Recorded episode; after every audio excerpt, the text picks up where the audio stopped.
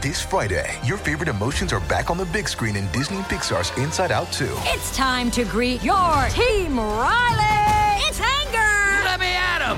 Fear! Safety checklist is complete! Disgust! Ew, ew! Sadness is in the house! Oh no. Hello, I'm anxiety. I'm one of Riley's new emotions. Disney and Pixar's Inside Out 2. There's a part two? We're going! Rated PG. Parental guidance suggested. Only in theaters Friday. Get tickets now. Another day is here, and you're ready for it. What to wear? Check. Breakfast, lunch, and dinner? Check. Planning for what's next and how to save for it? That's where Bank of America can help. For your financial to-dos, Bank of America has experts ready to help get you closer to your goals. Get started at one of our local financial centers or 24-7 in our mobile banking app. Find a location near you at bankofamerica.com slash talk to us. What would you like the power to do? Mobile banking requires downloading the app and is only available for select devices. Message and data rates may apply. Bank of America and a member FDIC. Your brain needs support, and new OLLY Brainy Chews are a delightful way to take care of your cognitive health. Made with scientifically backed ingredients like Thai ginger, L-theanine, and caffeine, Brainy Chews support healthy brain function and help you find your focus, stay chill, or get energized. Be kind to your mind and get these nootropic chews at olly.com. That's O-L-L-Y.com. These statements have not been evaluated by the Food and Drug Administration. This product is not intended to diagnose, treat, cure, or prevent any disease. Welcome to the New Books Network. Hello, welcome to the New Books Network. I am your host today, Ari Barbalat. Today, it is my hallowed honor to be in dialogue with Bahriye Kemal. She is senior lecturer in post-colonial and contemporary studies at the University of Kent. We will be discussing her newly published book, Writing Cyprus, Post-Colonial and Partitioned Literatures of Place and Space, published by Routledge 2020. Bahriye, I am thankful beyond words for your time and for your wisdom. Hi, it's an absolute pleasure to be here. Thank you so much for the invitation. To begin, can you kindly tell us about yourself? Where did you grow up? What formative events in your life catalyzed the scholar you would become as an adult? Yeah, so as you said, I'm a senior lecturer in post colonial and contemporary studies, um, and I focus particularly on displacement uh, and spatial theory, so the relationship to place and space. Um, and all of my research is grounded in um, an interdisciplinary approach. So I'm a post colonial literary scholar, but social sciences always figures in my work, whether that be anthropology, sociology, geography, politics, that which is linked to the lived experiences. And outside of my research, or maybe connected to my research, I'm a part of multiple organizations, NGOs, charities in the UK and the Mediterranean that work with displaced people. So it's predominantly humanitarian work um, that I focus on. And the catalyst for this, um, for this particular department, is exactly linked to your question of where did you grow up, where were you from? So I am a London-born Cypriot. Um, my parents are migrants. They arrived here. Um, I'm in the UK at the minute, so they arrived into London, the former Imperial Centre, in the 1960s together with thousands of others from Cyprus and, of course, other um, former British colonies uh, during the decolonial moment, so the 50s and the 60s. And then, of course, I went to school with a diverse group of Londoners, um, all with uh, different migrant backgrounds connected to former colonies, whether that be India, uh, Kenya, Nigeria, Caribbean, um, so this, of course, this kind of um, impacted a lot of my research. Uh, at the same time, throughout my upbringing, my parents always spoke about return, um, returning to their birth home, Cyprus. Though I was not quite sure what that return meant throughout my childhood because I was a Londoner. I was born in London. And ultimately, they did return um, uh, back to Cyprus. Uh, I with them. I so I completed my BA, uh, my first degree in Cyprus. Then I came back here uh, for my postgraduate studies, so here in the UK. And then, of course, I spent some time traveling and doing humanitarian work across the globe that that ended up being the globe of formerly colonized locations. So I kind of share this story of, of, of my being and becoming because all of that being and becoming impacted and grounded my research, grounded it in terms of um, focusing on formerly colonized locations, grounded it in terms of it being linked to uh, lived experiences, where literature become um, and is core, but of course, like I said, crossing into disciplines. So the sociology and ethnography of everyday life has always been and will continue to be really significant in my research. What inspired you to write this book? What message do you hope to convey to your readers? I think this is kind of twofold in terms of the inspiration. So yes, okay, there's there's the element that I am Cypriot, um, uh, of, or London-born Cypriot with uh, uh, heritage linked to Cyprus, a formerly colonized location. Um, but it's also the overwhelming importance that I noticed of the the case of Cyprus, the territory of Cyprus at the crossroads of the world. Um, and what I recognized um, throughout my work, throughout my research, post-colonial studies, it was automatic. You know, I, I identified with post-colonial literatures. Um, it spoke to me in terms of my positionality. Um, uh, but what I noticed, even though there was common ground, what I noticed was the absence of Cyprus. So the case of Cyprus did not figure in post-colonial studies, post-colonial literary studies. The literatures of Cyprus did not figure. Um, and I recognized the overwhelming importance of Cyprus to contribute to post-colonial studies, to contribute to uh, partition studies. But that was a kind of trigger to say to me, okay, the case of Cyprus needs to be studied within a post-colonial partition framing.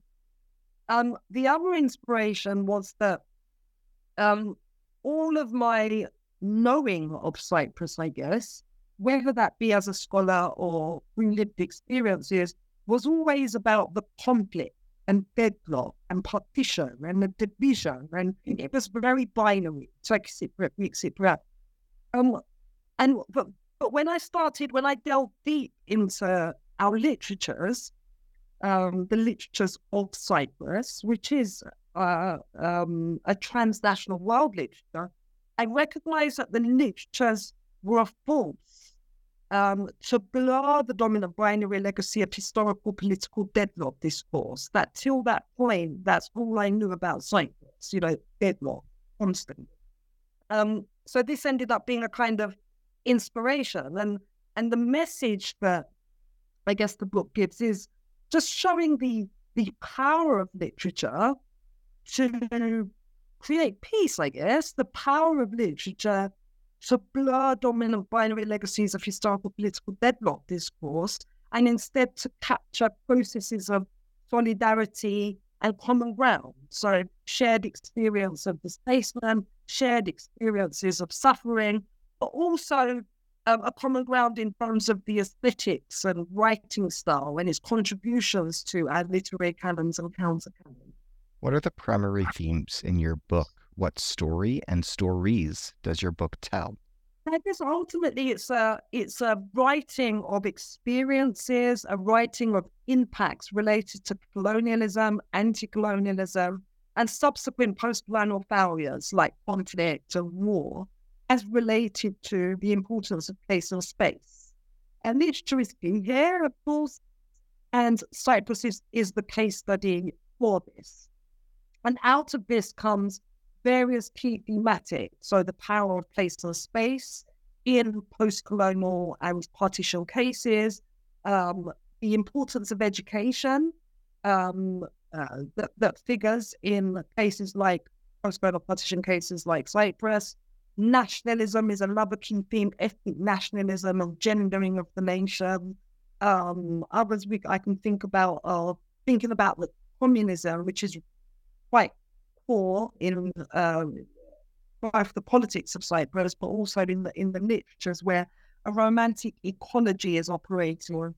Um, and another theme could be uh, those of the diaspora and displacement, that it's more about um, a multi-communal, so um, a diverse community as opposed to as opposed to a binary um, community. And the book, I guess, in terms of the story, what's the story? The story is, um, and stories are a new way of reading, writing, and constructing Cyprus, a differential Cyprus, a Cyprus that is um, grounded in displacement, um, but also one that captures solidarity um, and one that shows that this tiny island um, actually has implications to to know the literatures, cultures, um, politics, and history of the region. So thinking of it in terms of post-British, post-Ottoman, there's a colossal geography and a long history related to that. And it also has implications on understanding Europe and the UK and that post colonial world. What is your book's contribution to the study of post colonialism?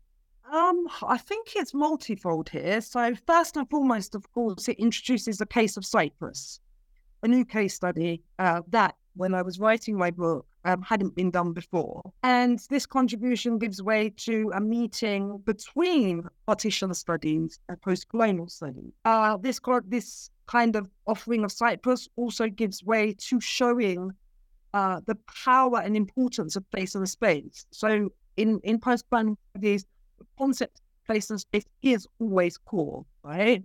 Um, Cyprus shows its overwhelming importance, how the relationship with place and space determines one's identity and positionality. Uh, Cyprus also shows another really important thing in that the study of post colonialism predominantly focuses on, uh, which I think is a limitation, um, on just Western imperial regimes from the 19th century, British or French. But what Cyprus says is actually we need a comparative imperialism. So, how about we look at the British and the Ottoman and the implications this has had? Uh, so, it also contributes that. Um, and it also, I think, kind of calls out and says, hey, okay, postcolonial literary studies, postcolonial studies has strengths, but it also has many limitations, whether that be in terms of the comparative imperialism, but also the fact that um, postcolonial literary studies itself cannot carry the weight of a case like Cyprus. So let's cross disciplines. Uh, let's move into um, politics and bring politics and literature together. Given that space and place is so important, let's move to geography and think about a geo-humanities. Let's move to sociology, ethnography, anthropology. And I guess this is um, the book's contribution. What is your book's contribution to literary theory? I guess um, it's kind of threaded and connected to what we've been, we've been discussing in terms of its contribution to post-colonialism. So it, it, mm, it contributes to literary theory by offering and thinking about a geo-humanities, the importance of um, uh, and, and relationship to geography.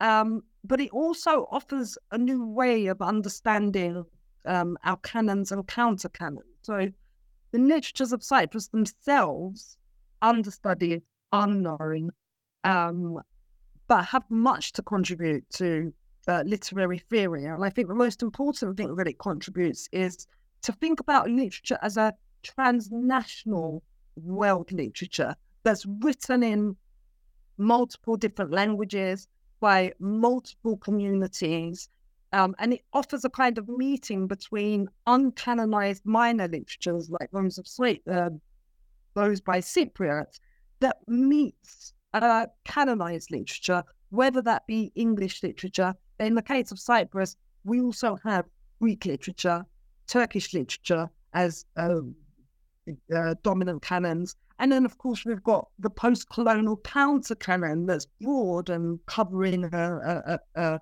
a kind of world scope, I guess, where Cyprus speaks to all of these. Can you tell us about the author Taner Baybars, who is mentioned in your work? Why is he significant? Um, yes. Um, by Baybars is really um, a fantastic, fantastic Cypriot author. Um, he was born in Cyprus in a village um, and started by writing in Turkish, one of his um, first poetry collections, Mendilimin Ucundakiler, so that on the tip of my handkerchief, was one of his first poetic collections. And throughout his process, throughout the years, um, he was part of and contributed to the different literary generations that were operating in Cyprus, whether that be um, the nationalist writers, um, the anti-colonial writers, um, then the, the, the writers of the diaspora, because he left Cyprus and moved to London, and that's when he kind of transitioned and started writing um, in English, uh, both poetry, and he has a beautiful memoir called uh, "Plucked in uh, Far Off Land" that he wrote in uh, in English. Um, so the significance of Baibar is that he kind of um, speaks to all of the different literary generations and then ends up creating a, a poetics uh, and, and a literature that is very inclusive of Cyprus's history, um, that is inclusive in sense of responding to key nationalizing moments that were happening in the island.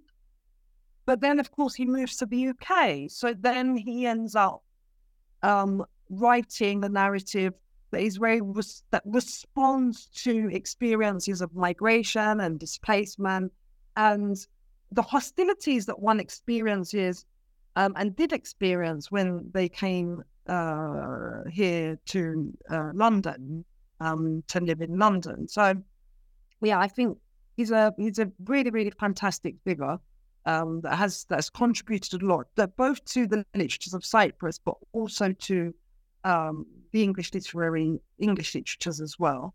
Can you tell us about Özker Yaşin? Oh, Özker Yaşin, he's an interesting figure. So, of course, he's considered the national poet of and for Turkish Cypriots. Uh, when I say the Turkish Cypriots, I mean the nationalist canon. So he's an ethnic nationalist writer. He wrote, um, so he's a novelist, a poet, a playwright, and he wrote um, particularly um, in the 50s and 60s and 70s in response to key nationalizing moments. But what I found really and do find very interesting about Özker Yaşin's work is um, if we look at other anti-colonial uh, writers um, from across Africa, Asia, the Caribbean, um, what we see is a lot of common ground between Özker Yaşin's writing um, in response to the nationalizing movements and then the writings coming out of Kenya, coming out of um, Nigeria, um, where gendering the nation, a gendered nationalism, uh, becomes quite core and quite central.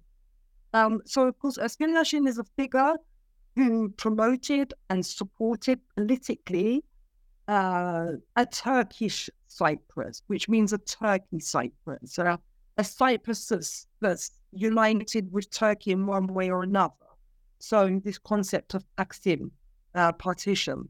But what's really interesting about Yaşin is that his children, Neşe Yaşin and um, Mehmet Yaşin, um, kind of wrote back and wrote against um, his kind of um, framing, his kind of identification, his reading, writing, and construction of the Turkey Cyprus. So yeah, I think he's a is is he's a fantastic figure that kind of comes in a package because because his children are also renowned writers that wrote back to him. But I just want to also flag up before I do um, move on is that um, Özker is not freestanding in, in, in the sense of the only one that speaks to the anti-colonial literary canon or the anti-colonial nationalist uh, canon uh, or counter canon within post-colonial studies. Um, yeah, he he, and I do. My work has has studied Yaşin with um, other great figures like Kostas Montis, um, who is also focusing on a kind of gendered nationalism and using a specific aesthetics in writing the nation and narrating the nation.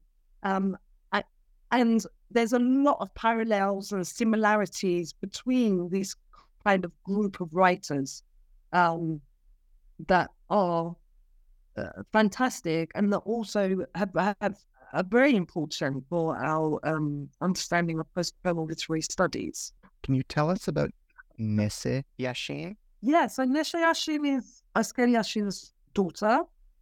Um, like I said, uh, she kind of she's a figure who wrote back to the nationalist movement in the 50s and 60s, wrote back to her father, if you like, um, and she could she belongs to what you we can call the post 74 generation who strived for um, and was committed to uh, a peace poetics um, focused on a united Cyprus, um, a, a, Cyprus that's not divided and partitioned, inclusive of both Turkish Cypriot and Greek Cypriot communities.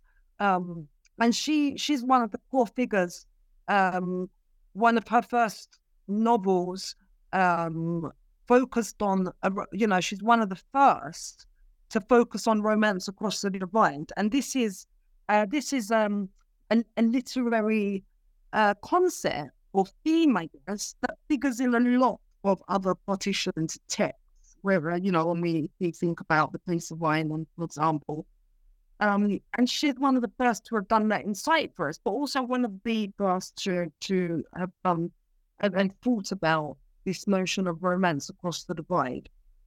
Um, and she's she's been fantastic in her contributions to um, a distinct Cypriot poetics um, and collaborative work.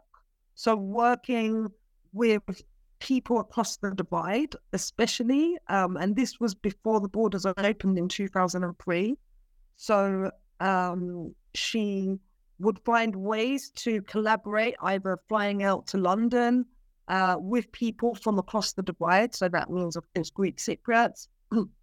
um, and her poem, um, it goes something like this: like my my father said, you must, one of the lines, my father said, you must love your homeland.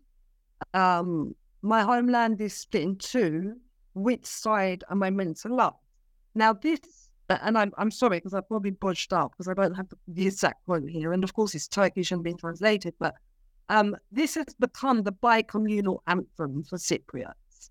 Um, so, you know, she's really significant in terms of uh, being a pioneering figure that has pushed towards um, disrupting the binary that's operating in Cyprus. How have Cypriot writers engaged with the long and more recent history and politics of the island and the region? So, what I think I could say about um, the mixtures of Cyprus is that there's the writings uh, of Cyprus, and when I'm saying literatures of Cyprus, I, I, I do I mean um, writers who are Cypriot, so Cypriot uh, Turkish, Cypriot Greek, Cypriot Armenian, Cypriot Maronite. But also, we could fit, when I'm saying literatures of Cyprus, it also includes um, uh, writers from the outside, right? So, writers um, from the former uh, British writers, English writers who arrived in Cyprus as colonialists, or writers from Turkey, writers from Greece. Um, and what is really significant about all of the narratives that I've come across and read and that figure in writing Cyprus is that th- that the narratives are all a, a, response to what is happening on the island.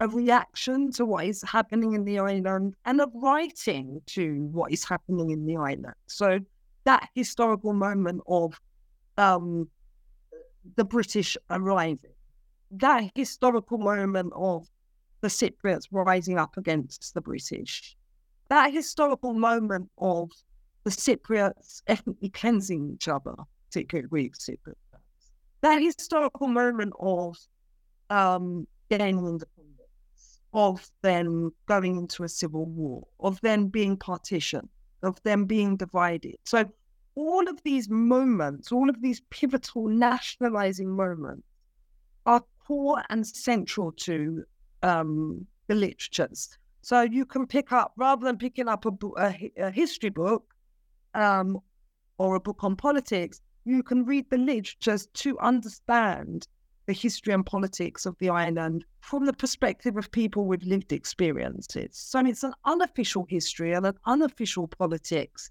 that captures actual lived experiences. Thank you. Can you tell us about Napoleon Terzis? Oh, yes. Napoleon Terzis is absolutely uh, very special, a very, very special poet to me for multiple reasons. You may have noticed that the book opens with Napoleon Terzis writing Cyprus, and it closes with Napoleon Terzis, and he's a kind of spectre that figures throughout the book. And I feel I just want to read sure. a passage from his poem. So it goes something like this. I'm just reading it from the opener of oh, the book. Like a wanderer, I hang around aimlessly in homes that belong to others. They say, You're a Maronite. They gave you your home. Napoleon, you're lucky. You will live in God like it is. You will forget Ayios Pavlos. Nicosia will no longer see you. If in the end Cyprus is divided, would you choose to live in the south or would you choose the north? Now, what's significant here for me is multiple things. Firstly, um, Napoleon Terzis is a Maronite Cypriot. When it comes to the case of Cyprus, in any study, whether it be a literary study or politics study, a history study, whatever scholarship, unfortunately, priority is on Turkish Cypriots or Greek Cypriots, and others um, within the community are um, bypassed, ignored, unheard, and that includes Maronite Cypriots. So I found it so important to be inclusive of of this voice, not just because he is a Maronite Cypriot, you know, a long he's lot he's got a long historical relationship with the island, but also because what he is writing about is so relevant uh, to the case of Cyprus, but also um, so relevant to understanding the region and understanding post-colonial studies more broadly. So what we see in his poetics is the importance of place and space, the importance of um, where one um, lives, their village, and then that kind of uprooting where there's a sense of lack of uh, belonging and a longing to belong to a place. Um, so even though Napoleon Terzis has not yet uh, published the whole book, uh, he's in the process of preparing his uh, debut collection that will be out soon. Hopefully, we're working together on that. Um, I it, his poetry that has been published in newspapers or that he hasn't been published, but he, he writes stuff in Facebook, for example, and, and other social media platforms um, are really significant and important in their in their contribution. Thank you. Can you tell us about Alev Adil? Yeah, I know Adil. Um, she's a writer of the diaspora. So born in Cyprus and then uh, moved to the to London, grew up in London, um, and she is, I'd say, very experimental in her uh, ways of writing and narrating, uh, where different forms of styles are merged into each other. So she's an artist. At the same time, she's a poet, but she also writes prose. And we see this kind of intergeneric traffic operating in her writing. Um, so she speaks to a very nuanced and distinct post-colonial contemporary um, literature.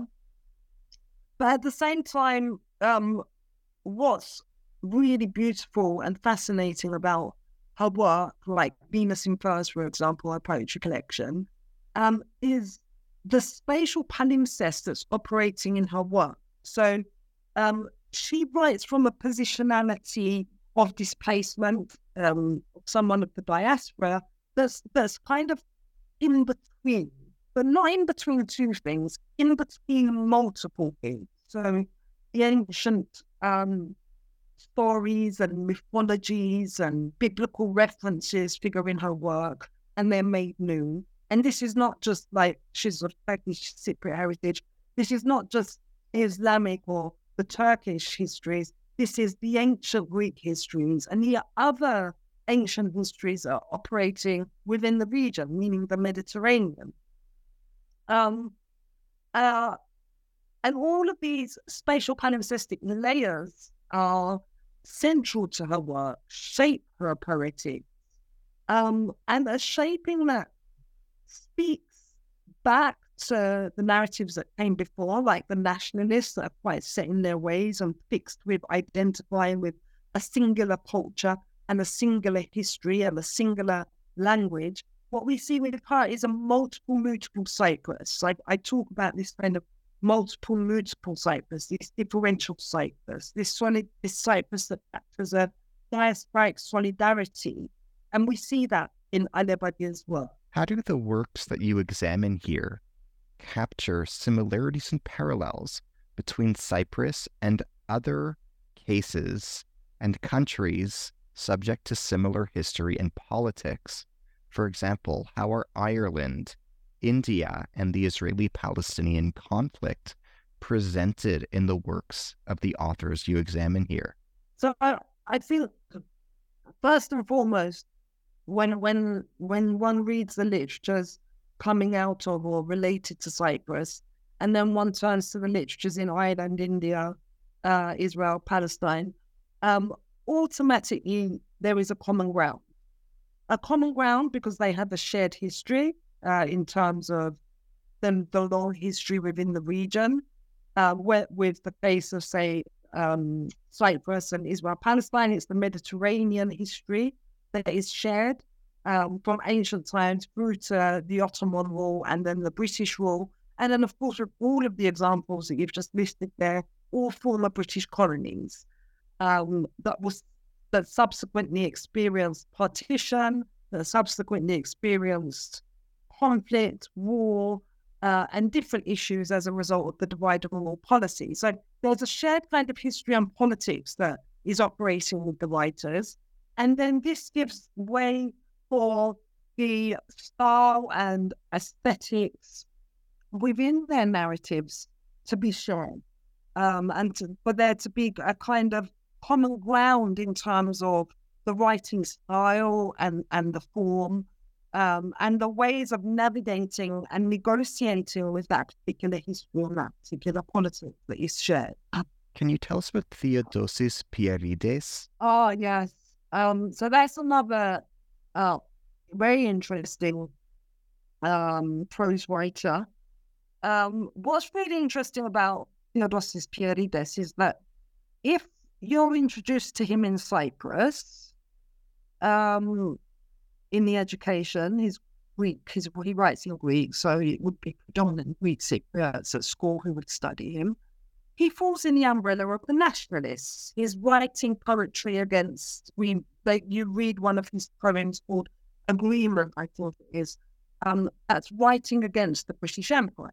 Um, but then when you delve a little bit deeper, you realize that actually Theodosis Pierides is not a one trick pony.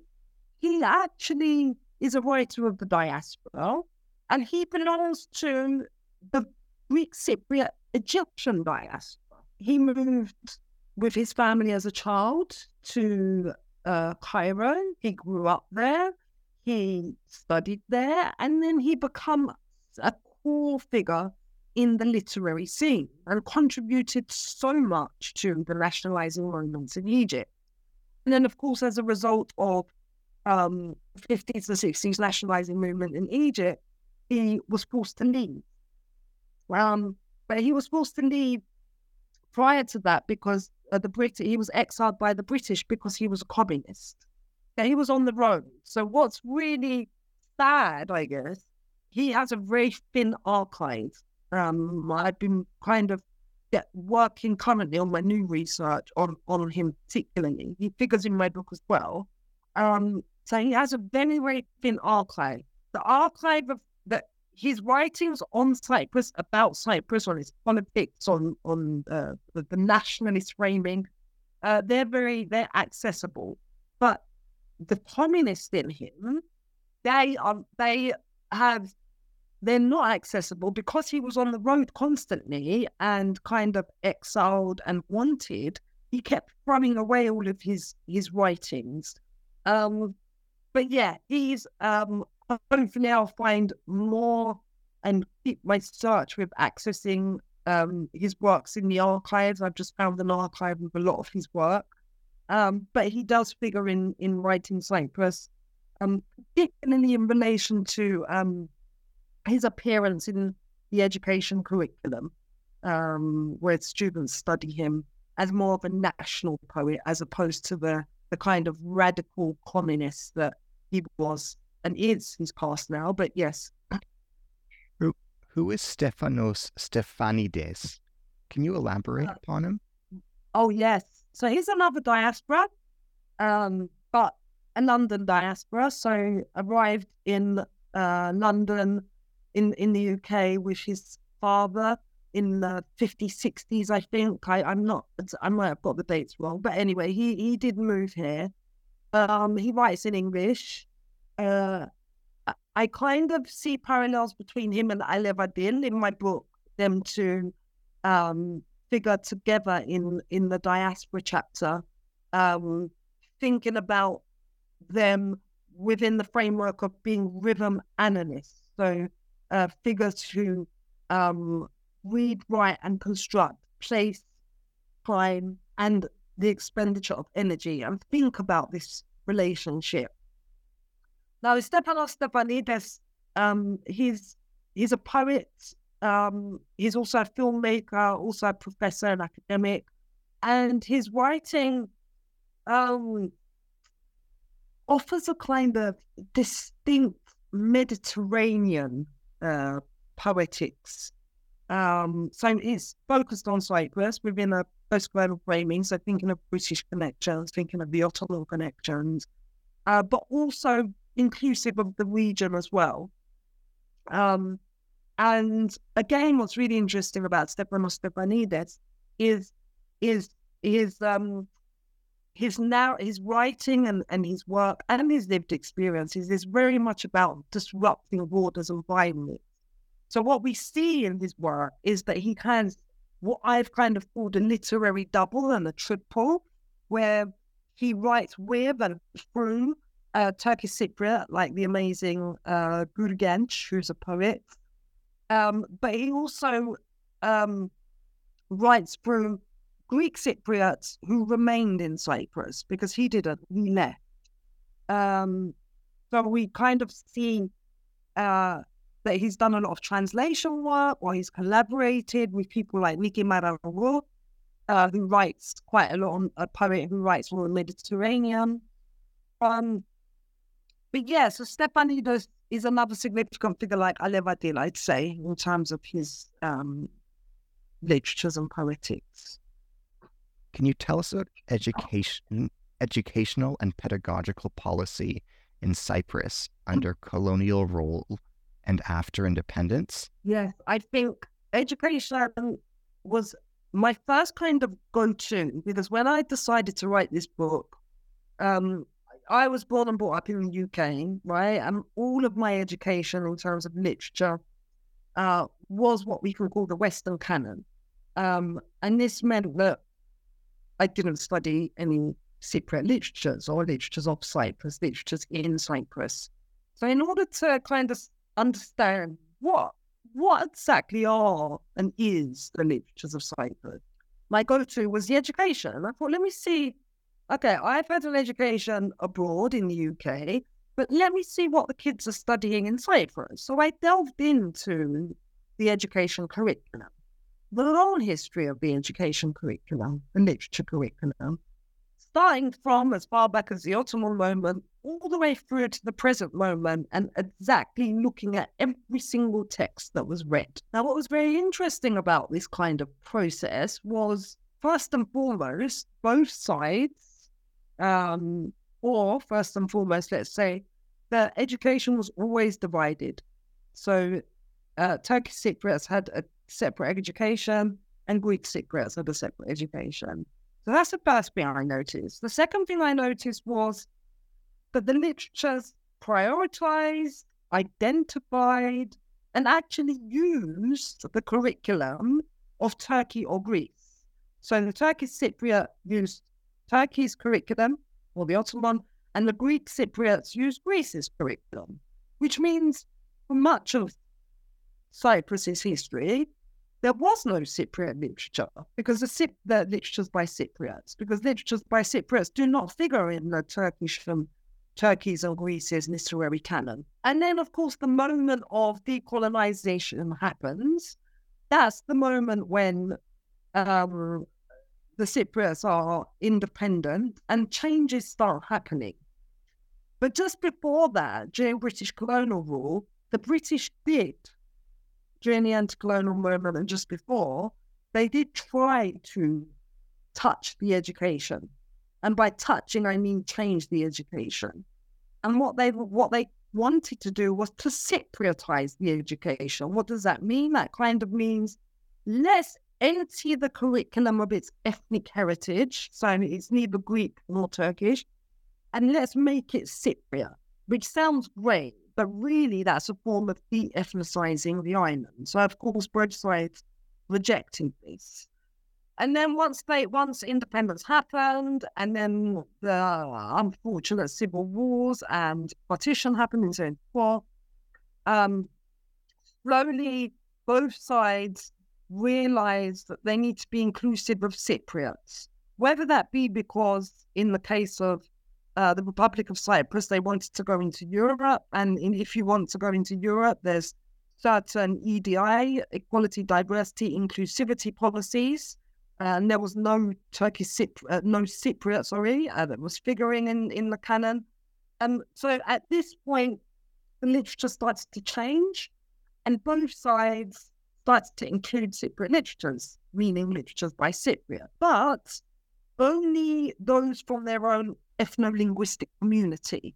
So a Greek Cypriot student does not study a Turkish Cypriot uh, poem, and vice versa, which is very problematic.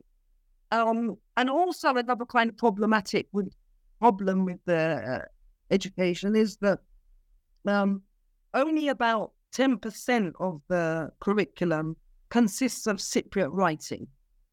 The rest of it consists of writing either by and from Greece's literary canon and Turkey's literary canon. But this, of course, says so much in terms of uh, the education policies and the nationalism uh, that it creates and the propaganda that operates within these these literatures, where it is not inclusive of all the people of the island. Can you tell us about George Moleskis? Why is he significant? Uh, George Moleskis, I, I've George Moleskis figures in the, the, the chapter that focuses on what I call the Cypriotists. Um, kind of speaks to a left positioning of communism um, with an element of a romantic ecology. So what we see with Moleskis is a love for the island. It's rejecting this notion of Mother Greece and Mother Turkey and instead saying do you know what? Let's focus on Mother Cyprus. Let's focus on our homeland. But what we see with Moleskis is a poetics of a romantic ecology with a love for the island, um, a focus on its nature, a focus on its culture, on its history, um, on social, political practices, but related to the everyday life of people. It's to the people that are the focus in his work. Um, and there's also uh, in his writing a kind of communist sentiment um, where we're seeing a kind of radical left uh, poetics operating, but also we're seeing a Marxist framing that's operating where the proletariat constantly speaks and acts and moves and creates change.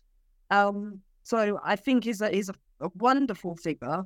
And what I love about Moleskis as well is that his work is uh, collaborative in the sense that he has worked with other Cypriots on the island. So he um, works very closely with Fikret Demirağ.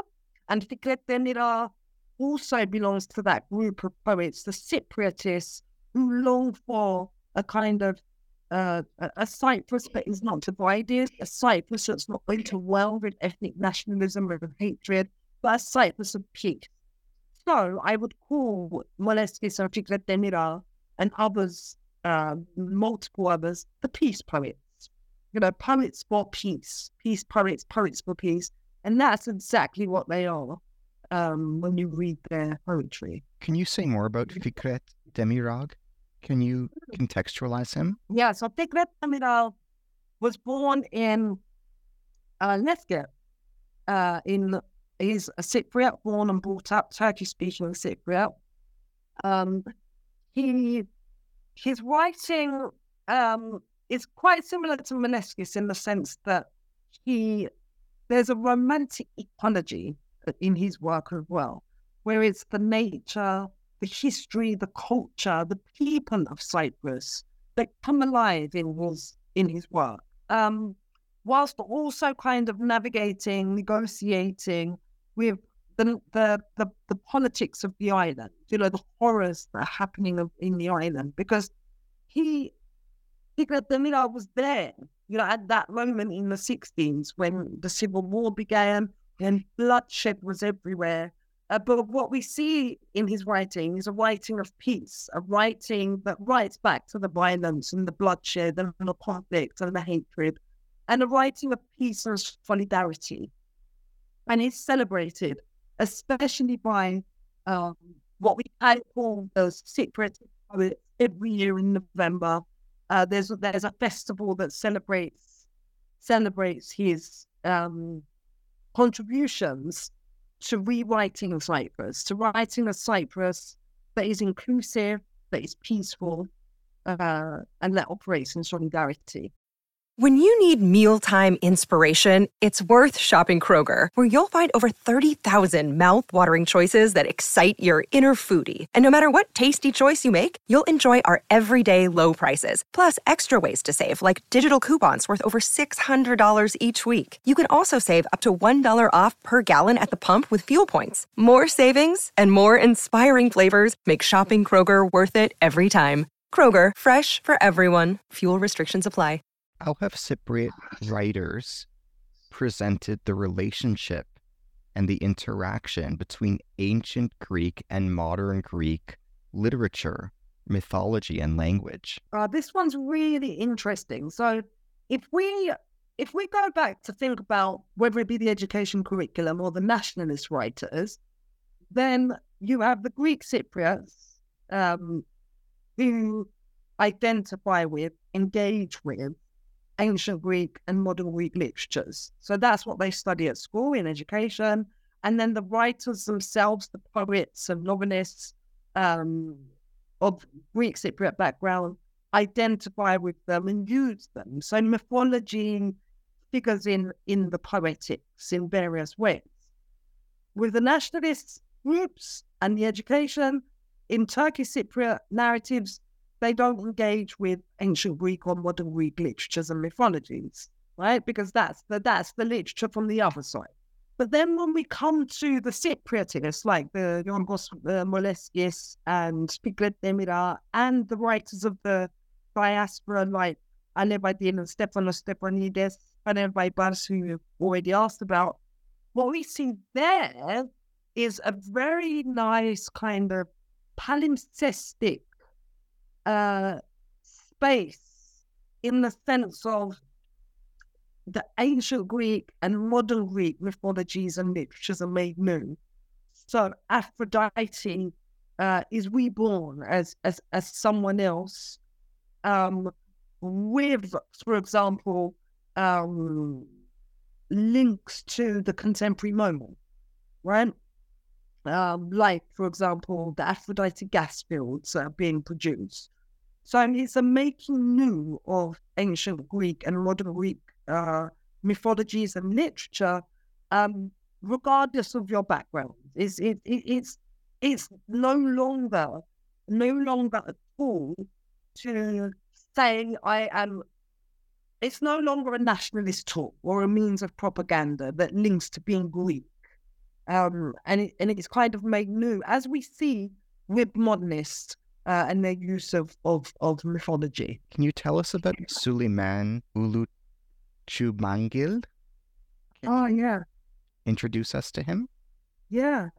Suleiman Uluchamgil is um, a poet martyr. He also belongs to um, the nationalist, the ethnic nationalist generation, or, or what I have called the ethnic motherland uh, nationalist generation, who identified with Turkey as the motherland and Cyprus as the baby land. So, of course, she's Turkish Cypriot speaking.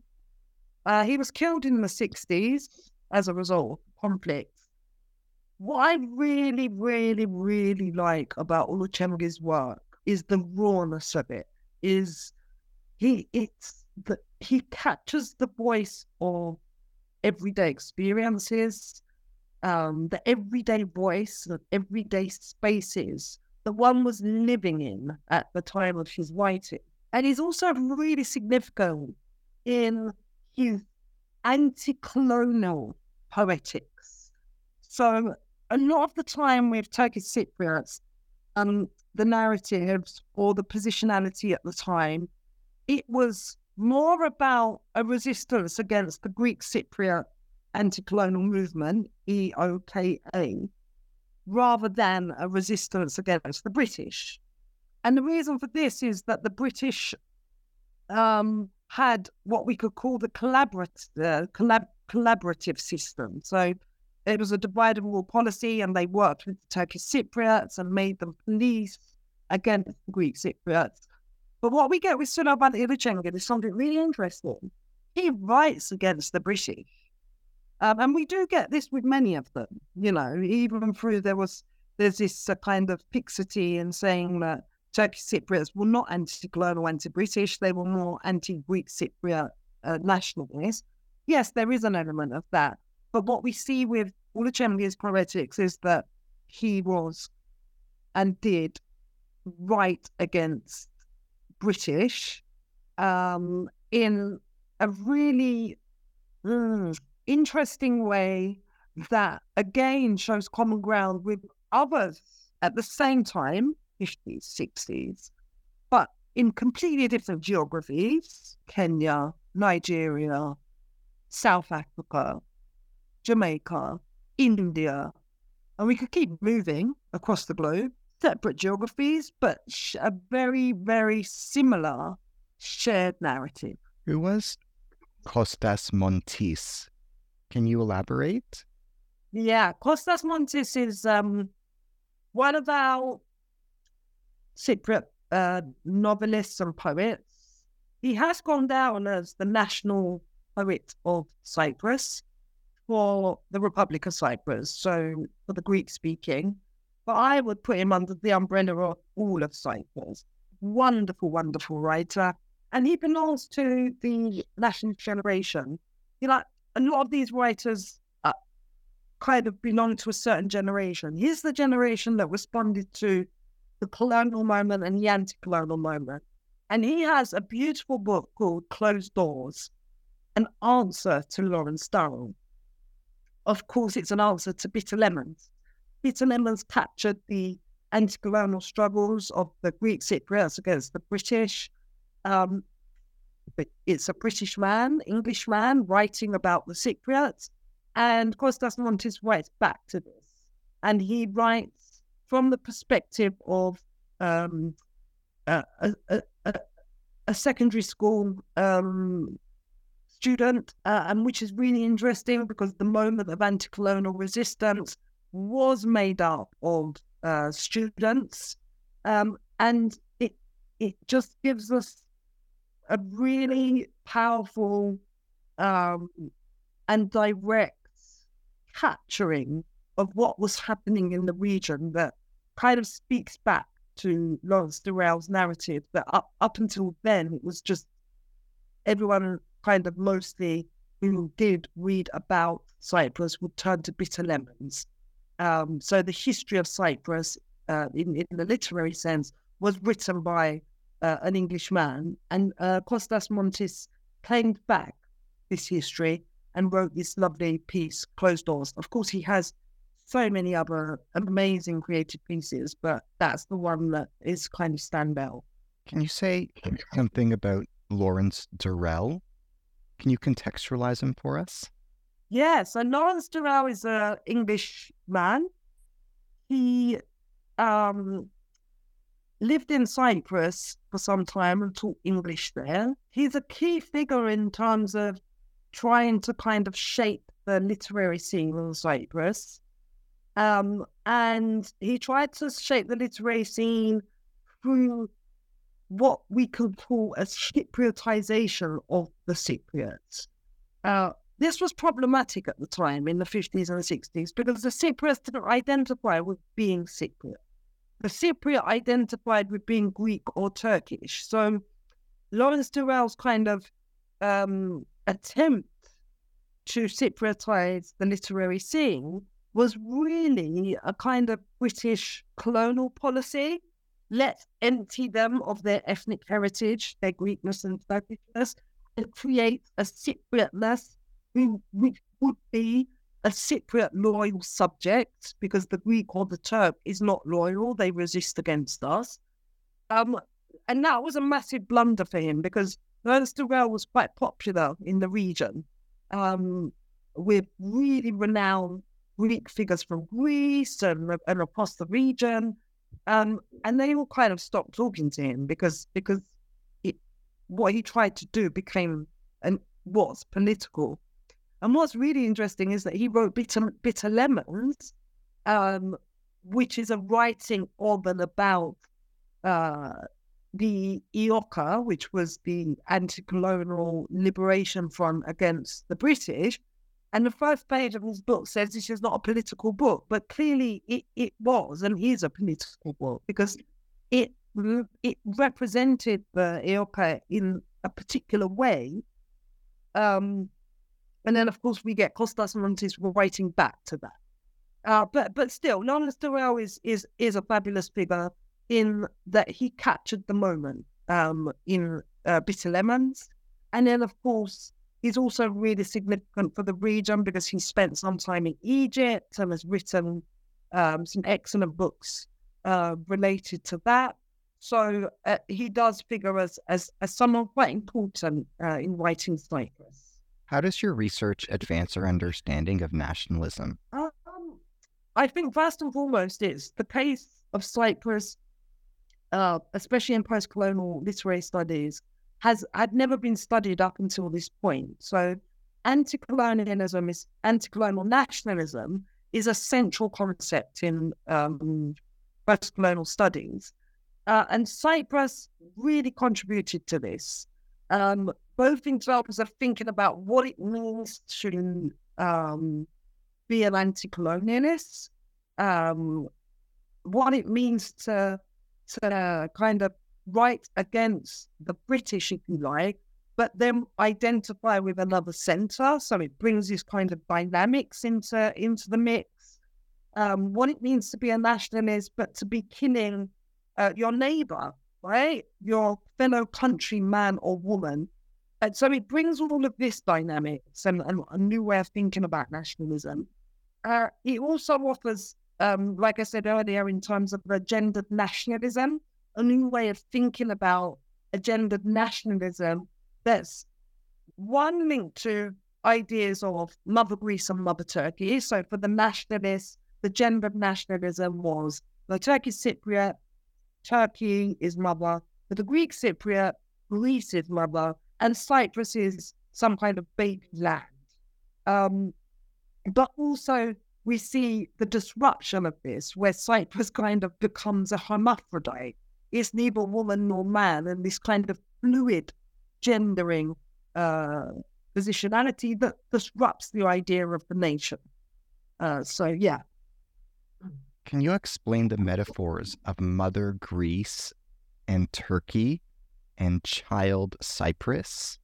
What do these mother child analogies signify? Yeah, so this just kind of continuing from, from what we just said about nationalism. So these these metaphors are uh, a form of gen- gendered nationalism. Um, for Turkish Cypriots and Greek Cypriot writers, um, they would identify the nationalist ones uh, with either Turkey being the mother, the motherland, mother Turkey, mother Turkey is going to come and save us, mother Turkey made us. And it's the same dynamics we have with Greek Cypriots for mother Greece. Uh, and then, of course, Cyprus becomes the child in this dynamic. Um, and it's a form of nationalism and a form of identifying and belonging and the love for this alternative uh, center. And then with time, after the nationalist moment, and we move on to the Cypriotist moment, there was a shift in this where Cyprus itself became a mother. Uh, mother Cyprus is a, and a kind of rejection of Mother Greece and Mother Turkey. Um, and Cyprus was gendered again, this time either as a child that was martyred and destroyed, or a woman who was raped and uh, abused um, by either the British Empire or by the other side, the Turkish Cypriot, or in the case of the Cypriots, it was both the nationalists and the British Empire that were raping Cyprus. So we get this quite a lot from Demirağ, who speaks about um, the, the the beautiful mother Cyprus, you know, being raped and and and uh, destroyed. What is meant by the term and phenomenon Cypriotism? What are the different varieties of Cypriotism? Right, Cypriotism is a really interesting one. I think throughout my talk, it's kind of popped up both through the writers that could belong to this, uh, this kind of what would I call it? I'd call it um, a cultural, definitely, yeah, I'd call it a cultural movement, a cultural movement, um, where it was birthed, we can say, through the British, who tried to Cypriotize the Cypriots in terms of emptying them of their ethnic heritage, saying, you know what, Cypriots are neither Greek nor Turkish, they're actually Cypriot. Um, and there's a problematics there because the people of the island did not identify with this position. The people of the island identified with either being Turkish or Greek. Of course, prior to that, they identified with religious, so being a Muslim or um, Orthodox Greek was the identification. Then identification became Greek or Turkish. Um, and then subsequently, after independence in the 60s, and then after um, the post-colonial founders, and then being forced to be partitioned. There was, there was, but it started as early as the 60s, where the Cypriots themselves started to say, do you know what? I'm neither Turk nor Greek. I'm a Cypriot. That's when Cypriotism by the Cypriots was kind of born. And what that means is I identify with my Cypriot heritage. Now, that Cypriot heritage um, means all of the layers that make up this island. Now, there, there's you said there's different varieties of Cypriotism. So there is that variety of Cypriotism that still has the ethnic bend. Um, so saying I'm a Turkish Cypriotist or a Greek Cypriotist. So but the notion of being a Cypriot comes in, but still identifying with uh, an ethno-linguistic uh, position, Greek or Turkish. Um, then we have a Cypriotism um, that is a Cypriotism of resistance. So I think this in itself also has a bit of a problematic. It's a form of patriotism. It's one that rejects um, being either Greek or Turkish and says, we're actually Cypriots. We're not Greek, we're not Turkish, we're Cypriots. Um, and being a Cypriot means identifying with the land and the sea and the tree and and but there is an emptying of uh, ethnic identification. Um, and then there is a Cypriotism that we kind of see um, more with uh, the rights of the diaspora. Um, so it's a kind of post Cypriotism where Cypriotism means identifying with the long history, the colossal geography, inclusive of all and every um, kind of regime and experience has come to the island. So that means that the Ottoman and the ancient Greek and uh, the Franks and the Venetians and all of the other layers that make this island are a piece of me and a part of me. And we see all of this kind of operating within the literatures. So whatever I'm saying here is um, born out of the literatures. And of course, these literatures are born out of what the people were feeling and living and experiencing at the time. So Cypriotism, in short, changes um, in accordance with the, the particular moment, the particular time. So today, Cypriotism for the younger generation, the emerging generation, is something very different to what it meant to their grandparents or their great grandparents who lived in Cyprus. Can you explain the similarities and differences between post 1964 and post 1974 Cypriot literature and pre 1964 and pre 1974 Cypriot literature? Can you describe the similarities and differences in themes and motifs? Can you tell us about trends in Cypriot literature between 1964 and 1974? Yeah, this one, I think this one is, of course, is political, right? It's about that moment before 1960 is a moment of independence in Cyprus. And then come um, 64, there was uh, civil war and uh, fighting between the Turkish Cypriots and Greek Cypriots. And then come 1974, Turkey arrived and partitioned and uprooted um, everyone within the island, and, and the divide was born. So the pre moment, we have the nationalists who were striving for either a Turkey Cyprus or Greek Cyprus, the nationalist writers as well. So when I'm saying the nationalists, these writers were um, committed writers committed in the sense that they were a part of the liberation movements. They served in them, they founded them. So they were both committed in terms of um, politically, but also they would write the resistance. They were writing. So for them, it was like um, the key motifs were, like we said earlier, the gendered nationalism, you know, the um, a poetics of love for the motherland, a poetics of um, connecting to um, and identifying with the long ethnic history, whether that be the ancient Greek history and the long history related to that, or uh, the long history related to the medieval moment, like the Ottoman moment, and what comes before. Um, then we get to a moment after 64 and 74, so those pivotal moments, nationalizing moments, or moments when the island broke. Um, and we see a massive shift in the writing. This time there's a turn to the island. There's a turn to, like with um, Moleskis and, and Demirağ, um, where there's a love for the island and a mourning, I guess, for the break that has happened in the island, the suffering that has been experienced. And here the focus becomes a shared suffering. There is an element of people still separate, and a poetics by Greek Cypriots and a poetics by Turkish Cypriots, where they're writing separately about their suffering that the other caused. Then, even if you read these poems together, it's shared pain, shared experiences. And then we've got a poetics post 64, 74 of people working together. So the Cypriots across all divides of diverse backgrounds and diverse languages and diverse religions collectively writing together.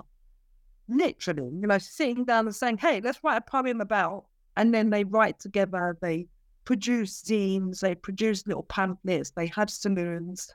Um, and then in the case of, um, remember, because after 74, people from across the divide could not cross to see each other. So London became a base, a, a, a place to meet up. Like the Camden Festival in London, for example, became a site for people across the divide and across all different backgrounds to come together and um, create a, a, a, poetics of peace. Can you tell us about Claire Angelides? Can you contextualize her for us? Yeah, Claire Angelides is, uh, is for me, uh, I think a really special um, poet. Some may be surprised. Uh, actually, a lot of the time I do get this surprise because she was um, like with the other nationalists.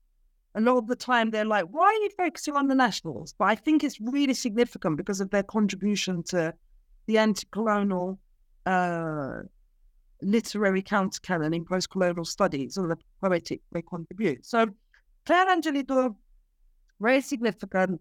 Um, she was a part of the EOKA, um, so the anti-colonial liberation movement um, in the 50s, uh, working quite closely with women in particular.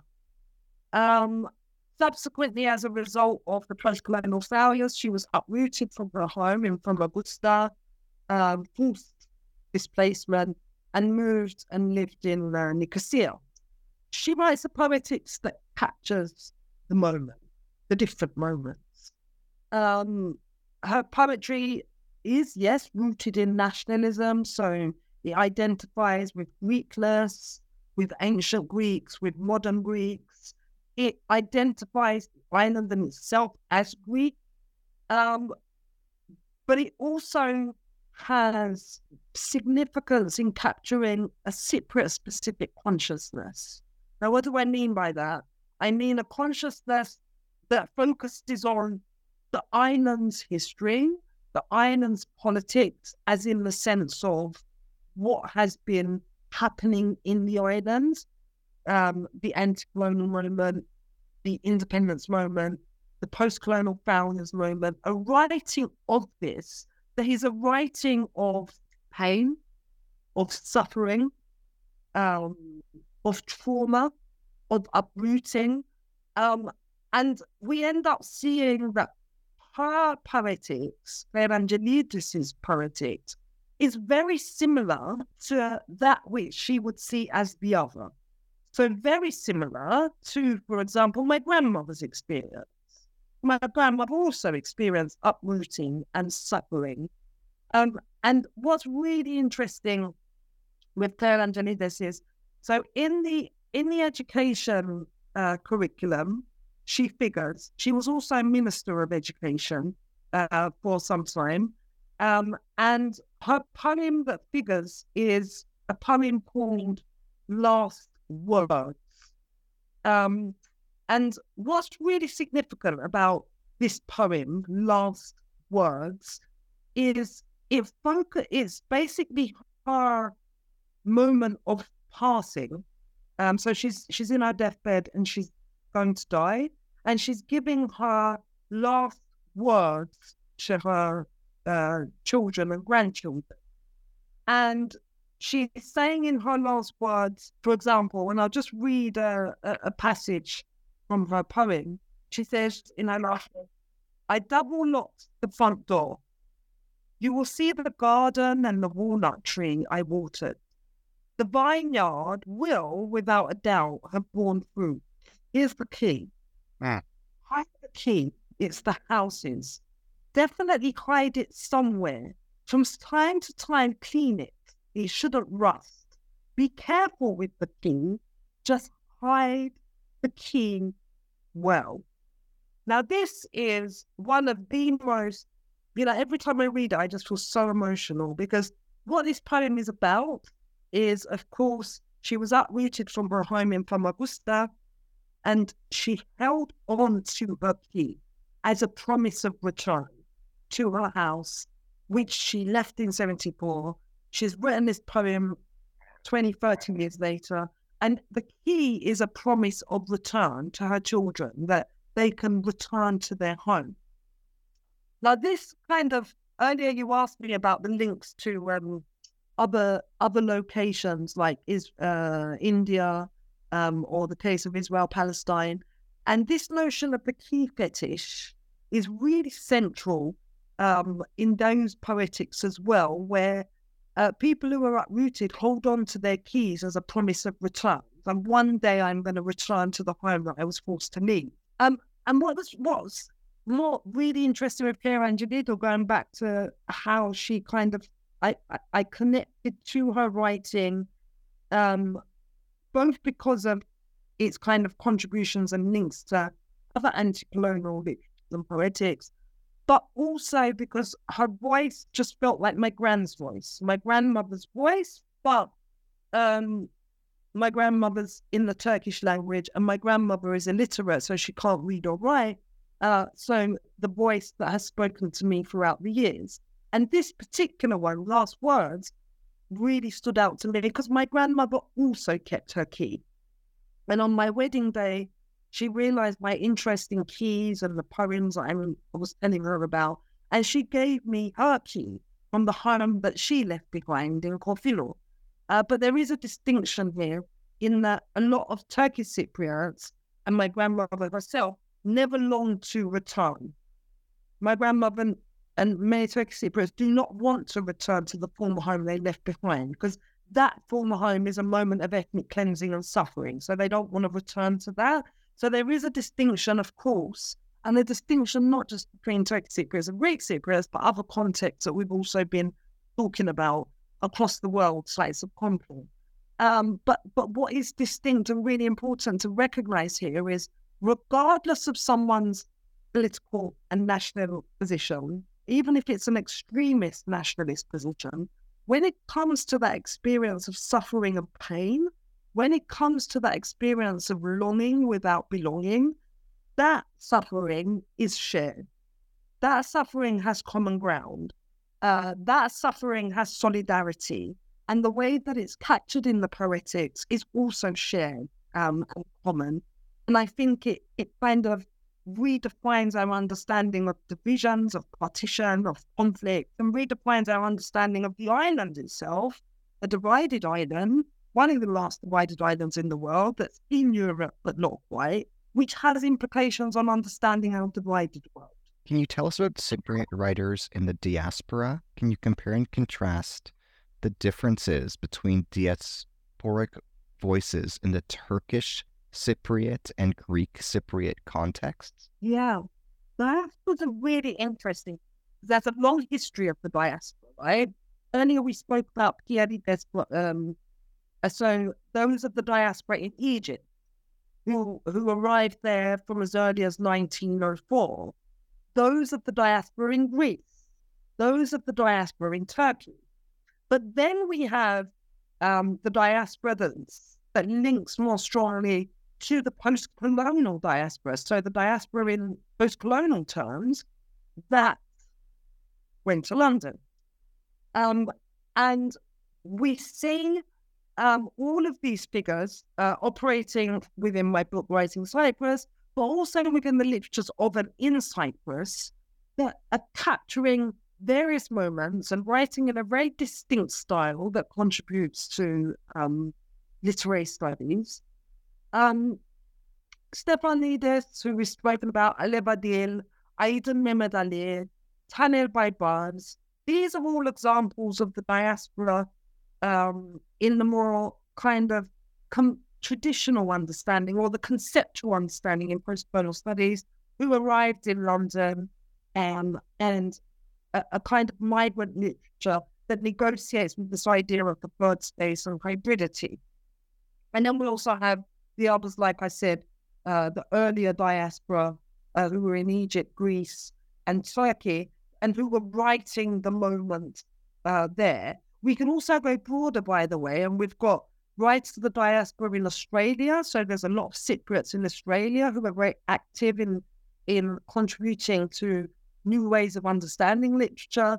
Um, we have writers in Canada um, who have ended up. There's a, really fantastic writer who founded from Canada who founded the Poets for Peace group, uh, working closely with um, Fikret Demirağ, uh, Yorgos Moleskis, and various others um, to shape what he called the Poets for Peace. Um, and also, of course, writers in the US and, and across. And what, what all of these diasporas are doing are really kind of disrupting um, the dominant historical political narrative of the island, that that, that deadlock of Greek Cypriot or Turkish Cypriot. Well, it, it, and they say that, you know what, actually, there's multiple layers that are operating in my being and becoming. There's also multiple layers that are operating in, in terms of place and space. Um, and then, of course, multiple layers that inspires and impact their own writing. Can you tell us about the depictions of the Mediterranean Sea in Cypriot literature and poetry? Yes. Oh, this is a lovely question. I think they all are. Uh, but this one, I think this one is is so relevant to all of the literatures that figure in the book.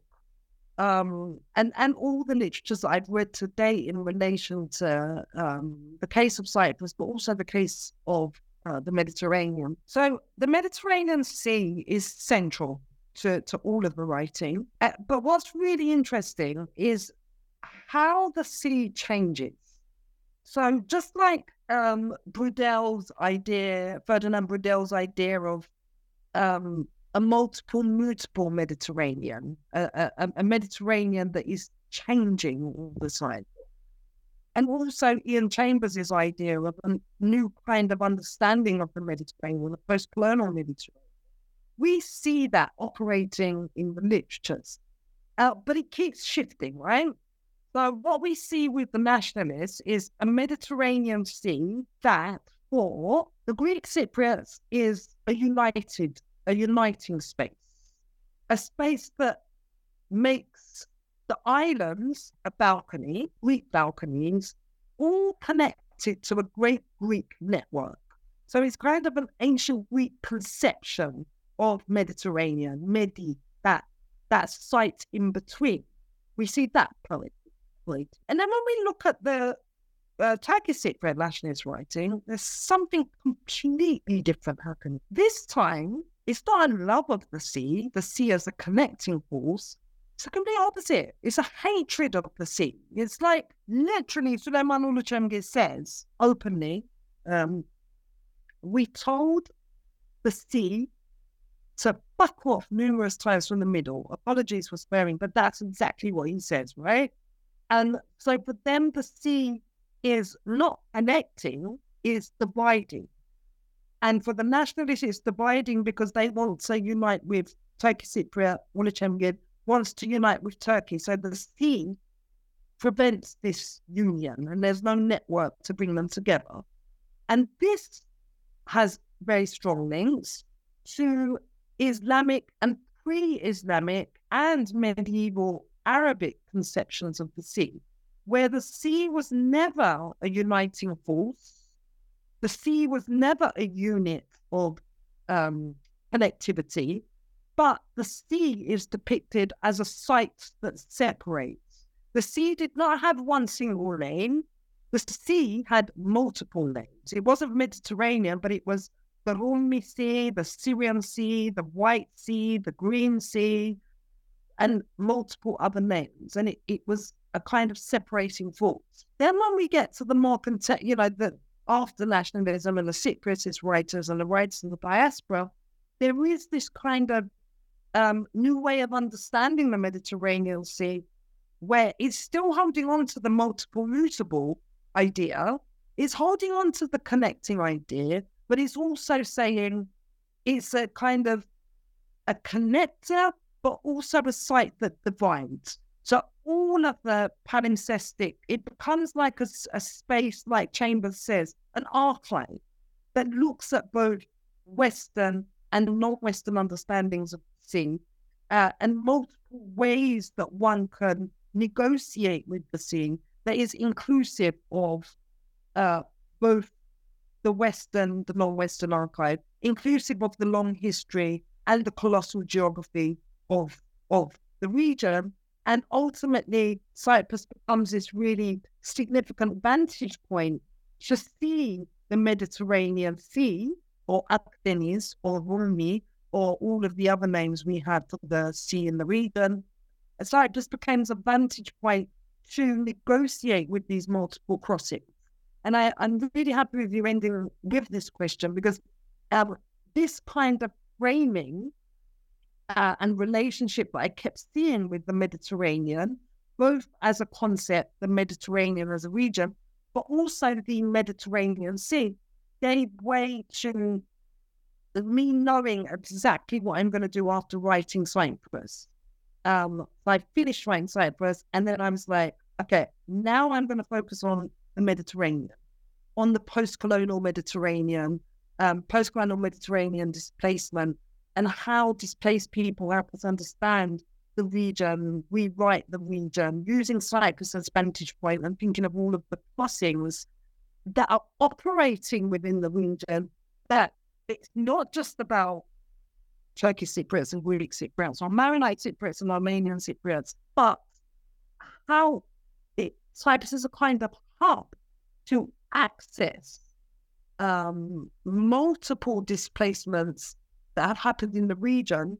And when we say this region, it's a region from the, the, the time of the Romans and ancient Greeks to the Byzantines, all the way through to Lusignan, Venetian, French, British, Ottoman, Western and non-Western imperialisms, and that kind of colossal geography that takes us from east, you know, all the way east, all the way through to the north to uh, Britain and France, um, and the kind of new way of understanding the region through these literatures. As we bring today's dialogue to a close, I'd like to convey my heartfelt appreciation to you for the erudition and eloquence in all your responses to every question raised and every topic discussed. Thank you from the bottom of my heart for being such a saintly scholar. Thank you so much for the invitation and this dialogue. It was an absolute pleasure to be with you, with you here today and to speak about writing Cyprus um, and its contributions to post-colonial studies, spatial studies, um, and to our literatures and cultures of the post-colonial world. Thank you. As we bring today's dialogue to a close, can you tell us about what you've been working on since completing this book? Where has your attention gone? My attention has gone to the Mediterranean. So the, your last question earlier, um, kind of is where I so I ended the book by thinking about this Mediterranean um, concept unit, and now um, I'm working on that. So I'm I'm working on um, a research monograph on various interrelated projects on post-colonial Mediterranean displacement. So specifically thinking about new ways of reading, writing, and understanding the region um, that we call, or that has come to be called, the Mediterranean. This is, of course, a Western colonial conception. Um, and I think about it for using Cyprus as a vantage point, um, because Cyprus through writing Cyprus and all of my readings around Cyprus is a vantage point and a significant, really important hub for what is happening in the region. Whether that be, for example, what happened in Egypt. So, like the Pierides brothers, I said earlier, and where uh, the Egyptian Greeks transformed from a macro community of 300,000 to what they are today of 3,000 or whether it be all of the horrors that have happened throughout the years. So, um, you know, during World War II and um, 50, 60,000 Holocaust survivors arrived in Cyprus and were put into camps there, and the literatures of arts that have come out of that. And then subsequently, um, you know, things like the Armenian genocide and um, the incidents that happened in the Middle East with the 1948 Nakba, the Six Day War, the um, invasion of Lebanon in 82. All of these uprootings and displacements that have happened, Cyprus has been a hub where not just the people, it's not just people, but renowned, really important literary figures and intellectuals arrived in Cyprus and were able to continue their cultural production um, through using Cyprus as a sanctuary or um, Cyprus became a kind of refuge for them to kind of overcome. They will never overcome, of course, the traumas they experience, but it just become a hub for all of these displaced people, regardless of background, regardless of religion, regardless of language, regardless of the tensions and conflicts that they may have with the other. It became this hub for them to kind of write and producing solidarity uh, and to redefine the region as a result of that. So, yes, sorry, I've gone on for a little bit, but that's what I'm working on at the, at the moment. Amazing. Best of luck. Thank you. As we bring today's dialogue to a close, I am your host on the New Books Network, Ari Barbalat.